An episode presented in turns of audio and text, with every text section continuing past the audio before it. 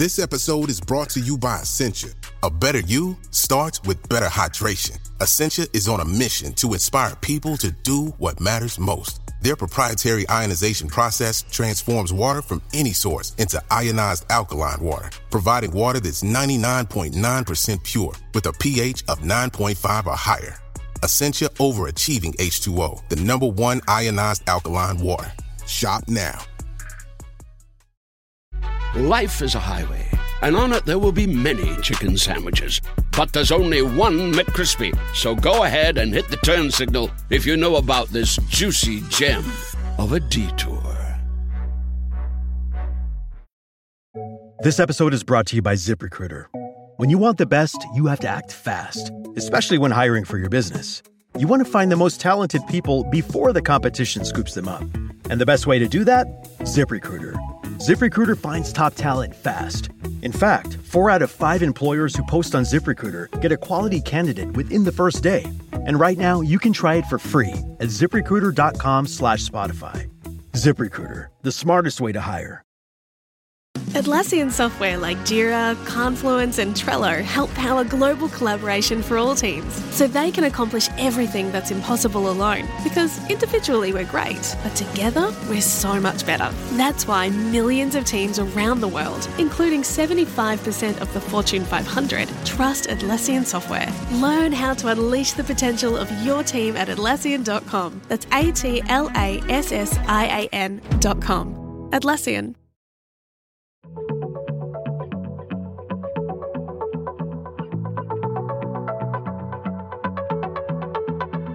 Hello and welcome to Radio Astronomy, the podcast from the makers of BBC Sky at Night magazine. You can subscribe to the print edition of the magazine by visiting skyatnightmagazine.com or to our digital edition by visiting iTunes or Google Play. There is a wealth of both current and future missions to track down and study planets orbiting distant stars known as exoplanets. But what does it take to launch an exoplanet observatory into space, and what can we learn from doing so? One such spacecraft is Cheops, a European Space Agency mission that has just begun collecting data. We spoke to the mission's project scientist Kate Isaak to find out more about Cheops' science objectives and what she hopes it might discover. My name's Kate Isaak. I'm the Cheops project scientist. I work at uh, ESTEC, which is ESA's technical heart in the Netherlands, ESA being the European Space Agency. Thanks, thanks for joining me today, Kate. Um, Thank you for inviting me. the reason that we're speaking um, is, is, because of the Cheops mission, which which launched in December 2019, um, and it's it's terribly exciting because it's starting to collect its uh, first first science and and its its uh, first images and things like that. But I suppose it's worth um, just starting off talking a bit about the mission itself. What what is the what, first of all, what does the acronym actually stand for, and and what will the Cheops mission actually do? The acronym Cheops stands for Characterizing Exoplanet Satellite, and it's the first of ESA's uh, exoplanet missions, which is dedicated to the study of exoplanets, so planets orbiting stars other than our own, planets outside our, our solar system. It's uh, designed to search for transits of known planets that are orbiting bright stars using the technique of ultra high precision photometry. Now, it's a characterizing mission, as the name suggests, and by that I mean we will be doing a first step characterization, a very basic ca- uh, characterization, whereby we measure very precisely the sizes of the planets, which we then can combine with the mass, and mass and volume gives us density, so the bulk density of the planet. This enables us to uh, put constraints on the composition and internal structure of the planet, and with large samples of planets orbiting different types of stars at different orbital periods, we're able to study the formation and uh, evolution of planets. This informs us on the uh, evolution of exoplanets and, of course, of our own solar system. The mission's a collaboration with Switzerland, which leads a consortium of 10 other ESA member states, which all have key roles in the, in the mission. It's a small satellite, as you may have seen, small both in terms of size, about one and a half by one and a half by one and a half meters, and also, relatively speaking, for a space mission, it has a relatively small cost attached to it. This means that the who does what in the mission, so who is responsible for what, is a little bit different from typical ESA missions, which you may be familiar with. So missions like Herschel or missions that are coming up like uh, Euclid or even Rosetta that uh, you will have heard a lot about in, in previous um, Sky at Night uh, interviews. Um, I, I, suppose one of the questions that a lot of people would ask would be there's there's so much being done now to to study exoplanets, and it seems like there's there's kind of a it almost seems like there's a new mission launched every month, although that's not actually the case. Um, uh, so how, how will Cheops actually stand out from the crowd? What what is it actually going to bring to the to the exoplanet study? The key thing about Cheops is it's a follow-up mission, and by this I mean that unlike missions like the CNES CoRoT mission or NASA's Kepler or TESS uh, and TESS missions that were designed to search for planets, search and find exoplanets, Cheops will follow up and focus on known exoplanets. So, planet searches have revealed two previously unknown populations, so called hot Jupiters, so puffy, gassy planets orbiting very close to their host star, which makes them hot, puffy like uh, and gassy like uh, like Jupiter, as well as many smaller planets between sizes of Earth to Neptune, of which there are no analogues uh, in our solar system. Now, it's more difficult to measure accurately the sizes of small planets, as one can imagine, because their signatures are generally smaller. And this is what Cheops will be able to, to do. It'll be very efficient at doing this, in fact, because if we know when and where to point, we know we know the uh, the host star that we'll be observing has an exoplanet. We can then catch the planets as they transit their host star, and we can keep coming back to build up the signal to noise on the planet, and then to make the precise measurements that we need in order to be able to determine their size. We'll discover a few uh, new planets in known planetary systems. That's clear, and that's very exciting. But it's not the main objective of uh, Cheops something which will be very interesting is we'll be able to identify the smaller planets which have thin atmospheres, sort of like that of Earth, and so excellent candidates for follow up with missions such as the James Webb Space Telescope and also future extremely large ground based telescopes where we'll be able to characterize the atmospheres in detail. So, much more detailed measurements than Cheops will be able to make, but Cheops is an important uh, step in this uh, process it's mind blowing when when you consider that we're actually able to create spacecraft that can that can do all this. Um, so how, how how actually does does Cheops operate, and what's what sort of technique will it actually use in order to just to study um, exoplanets? Absolutely, it's it is mind blowing that we can observe and we can look find the fingerprints or the imprints of uh, planets outside our, our solar system.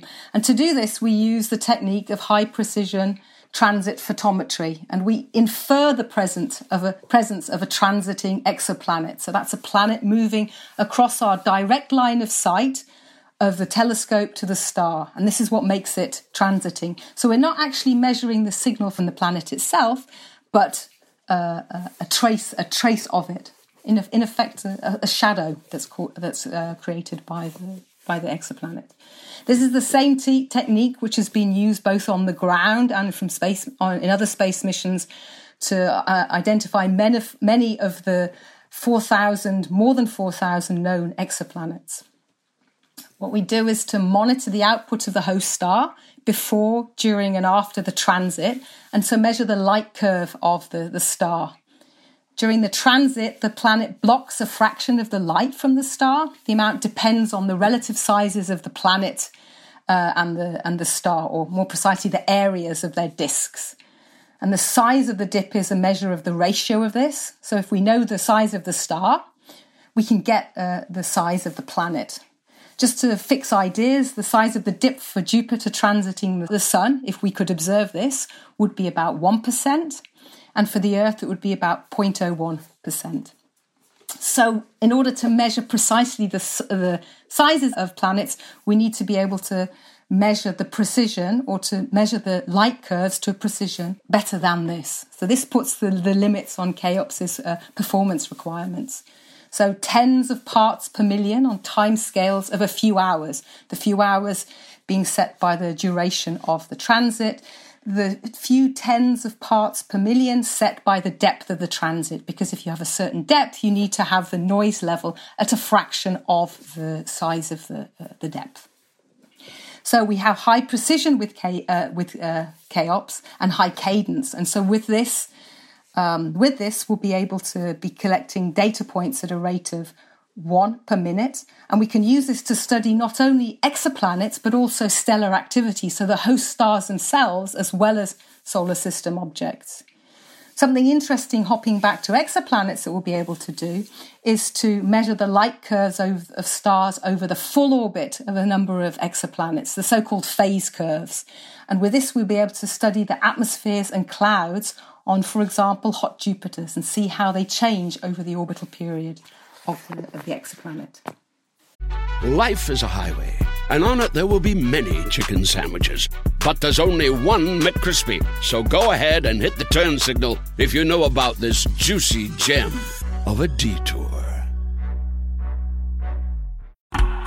Oh, such a clutch pickup, Dave. I was worried we'd bring back the same team. I meant those blackout motorized shades. Blinds.com made it crazy affordable to replace our old blinds. Hard to install? No, it's easy. I installed these and then got some for my mom, too. She talked to a design consultant for free and scheduled a professional measure and install. Hall of Fame son. They're the number one online retailer of custom window coverings in the world. Blinds.com is the GOAT. The GOAT. Go to Blinds.com for up to 45% off. Blinds.com. Rules and restrictions may apply. 10 years from today, Lisa Schneider will trade in her office job to become the leader of a pack of dogs. As the owner of her own dog rescue, that is. A second act made possible by the reskilling courses Lisa's taking now with AARP to help make sure her income lives as long as she does. And she can finally run with the big dogs and the small dogs who just think they're big dogs. That's why the younger you are, the more you need AARP. Learn more at aarp.org/skills. Um, the uh, spacecraft must be equipped with quite a lot of um, incredible science instruments in order to be able to carry out all these observations and, and send send back the data. So, yeah, how, how exactly is the space spacecraft equipped to do to do all this? Cheops is very interesting. We actually have one single, perfectly formed instrument. It's an ultra high precision photometer.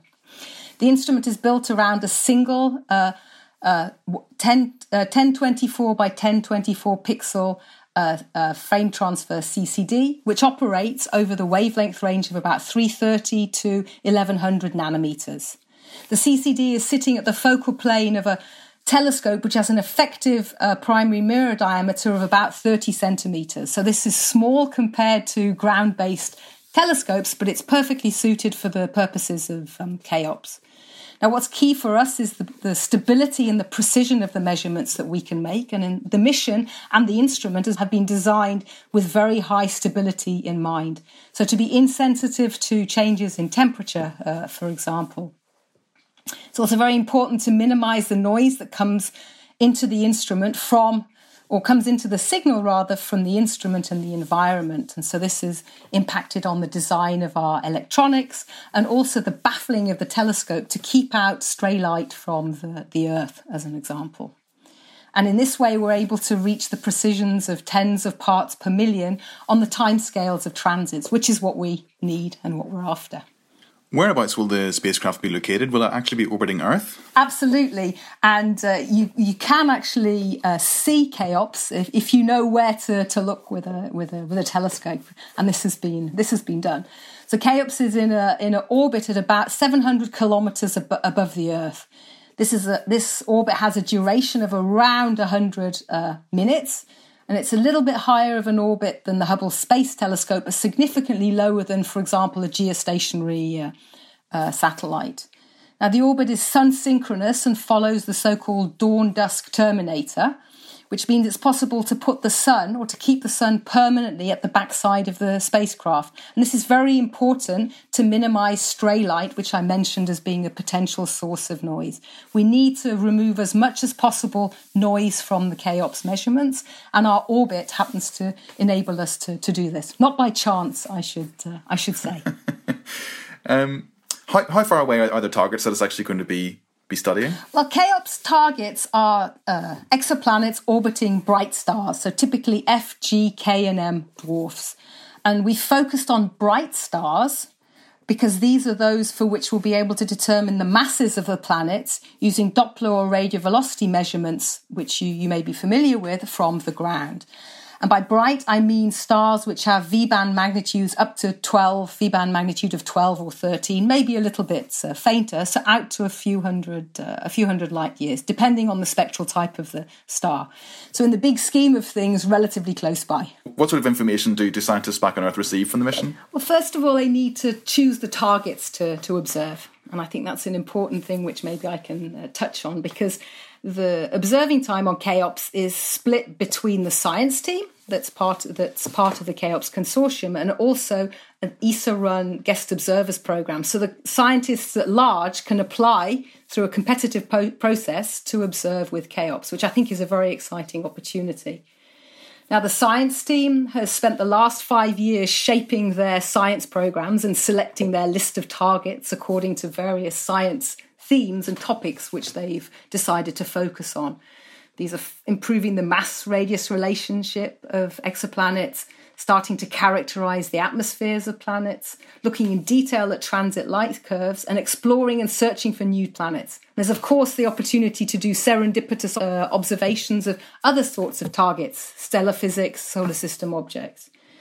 Um, so I think there's the opportunity for, for many people to get involved with, with Cheops the data that they will receive um, is is, is quite broad. There'll be a number of so called data products that uh, scientists will be able to access, and these range from the raw images from the instrument itself to fully processed light curves that are produced by the data reduction pipeline that is used to correct and calibrate the, the data properly.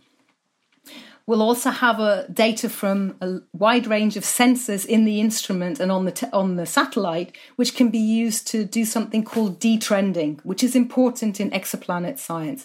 And that enables scientists to remove time varying signals that come from the satellite or from the from the instrument.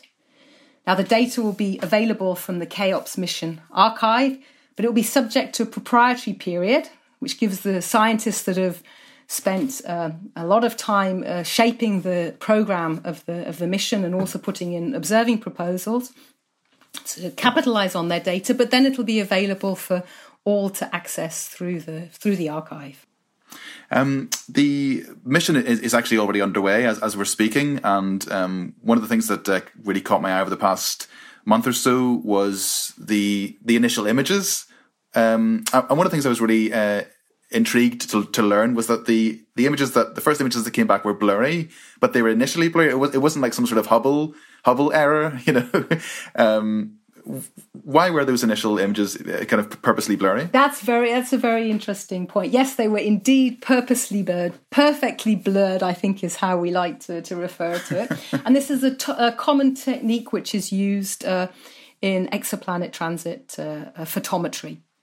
And what we do is to defocus the image in order to spread the signal from the star over a large number of pixels, or relatively large number of pixels on our CCD. And this makes us less sensitive to small changes in the direction in which the Cheops telescope is pointing. So we're stable to so-called more, less susceptible to so-called jitter in the pointing of the satellite, and also less sensitive to small variations in the response of individual pixels on the CCD. So it's a well established uh, technique for um, getting high precision, very high precision photometry. The shape of the uh, uh, the uh, individual stars is uh, is an interesting one, as you as you allude to. It's it's triangular in the images are triangular in shape, and this is due to the way in which the mirror is supported the primary mirror is supported, which puts its imprint on the onto the images of Cheops. But we can we can uh, deal with that in the data processing. um, I mean, since its launch, um, what sort of um, data has it been collecting, and um, what has it been doing? Really, I mean, has it, has it made any discoveries uh, uh, just yet? Well, we're in, still in the very early days of the mission. Since uh, uh, in the period between early January and mid March, we spent a very intensive period commissioning the satellite and the and the instrument. And by that I mean that the teams responsible for the spacecraft, the instrument, for the Mission Operations Center and the Science Operations Center, together with ESA, were working very hard to confirm that Cheops was working as we expected and as we need, and that it could be operated as required. And quite some time was also dedicated to determining how well the instrument was performing, how stable it was, and how accurately and precisely we're able to measure these light curves that I mentioned before, and from which we'll be able to get the, the transit depths and the sizes of, uh, of planets. Now, during this period, we were able to observe a couple of very interesting uh, transiting targets to exercise Cheops, shall we say. First was a transit of Kelt 11b, which is an eight hour long transit of a puffy gaseous uh, planet, which is about 30% larger than, than Jupiter. And it's orbiting its host star uh, in an orbit which is much closer to the, to the host star than it is to Mercury. And the measurements that we were able to, to uh, make were five times more accurate than those that were made from the ground, sort of illustrating the potential of um, Cheops. We also made some very interesting observations of 55 Cancri E, which is a, an exoplanet you may have heard of, a couple of times larger in size than Earth, again, a short period planet, and uh, we're looking to see what those uh, observations uh, reveal. Now, that was during commissioning, and from the 25th of March, the Cheops Consortium has been responsible for operating the telescope and the spacecraft from the Mission uh, Operations Center at INTA near Madrid with the Science Operations Centre based in Geneva and the instrument team and instrument manager in Bern. So, since mid April, we've been working in so called routine operations and observing targets that have been drawn from the pool of targets uh, put together by the science team and through the guest observers program that I mentioned uh, earlier. Our particular focus of the science team has been on a program to demonstrate the capabilities of Cheops, to showcase them, shall we, shall we say. And uh, we expect to be publishing the first results from these in coming coming months. So I suggest you keep your eye out for this for some interesting interesting science. Yeah, it, it sounds like it's going to be one of those missions that really does uh, reveal quite a lot of surprises and, and a lot of um, a lot of discoveries. But uh, for for how long will it operate? And is, is there any chance of, of, of, a mission extension, as, as kind of often happens with these with these missions? Yeah, the the nominal mission lifetime is three and a half years. And we have a goal to operate uh, for, for five years, and, and the clock started ticking on these timescales uh, uh, at the end of end of March. But we have we use very little fuel in our um, operations, and there are no other consumables for Cheops. So in principle, the lifetime of the mission is set by other other factors. Now, the first one is importantly the um, funding, which is available to support operations. We have funding for three and a half years, and, but we'll need to go back to ESA member states with a well justified request for further funding. And the second is then performance. Now, Cheops is in a in an orbit above the Earth's uh, the atmosphere, and this exposes it to radiation, which can damage the electronics of both the instrument and the spacecraft, and of course of the CCD. When I say damage, this is aging, which is expected and and to a large extent under understood. Now, there are ways we can compensate for this for the effects of, uh, of aging, but at some point this will impact on the performance that we get. Not for quite some, some time yet. So, as to how long astronomers will be able to uh, access the data, the data will be available through the mission archive, and on the longer term, it'll be put on into ESA's legacy archives, so it'll be available for a very long time to come. Scientists will have the opportunity to come back to the data to come back to these very high precision uh, light curves to see what's changed, what's the same, and what they can learn uh, from future knowledge of these uh, the exoplanets that will be studied. Um, I know we're only uh, at the start of the mission, so this is probably quite premature. But um, is there any are, are, there any plans for future exoplanet missions um, uh, at, at ESA, or are there any any kind of exoplanet missions outside of ESA, for example, even that you're that you're particularly looking forward to? Yes, uh, as as you may know, the um, a, a, science mission takes a long time to to develop from start to, to finish. In the case of Cheops, this, uh, we we first started working on the mission in around 2000, 2013, 2012, 2013, and we launched now. It's a small mission, so the time scale was reasonably short. So, of course, uh, future missions are already in under under development. And Cheops is the first in a suite of three ESA exoplanet missions. The next one to fly will be Plato. So it's planetary transits and oscillations of stars. Again, it uses the transit photometry technique. And it's a survey mission, and it'll be dedicated to the study, to finding and studying large numbers of planetary systems with an emphasis on terrestrial like planets that are in the habitable zone around solar like stars.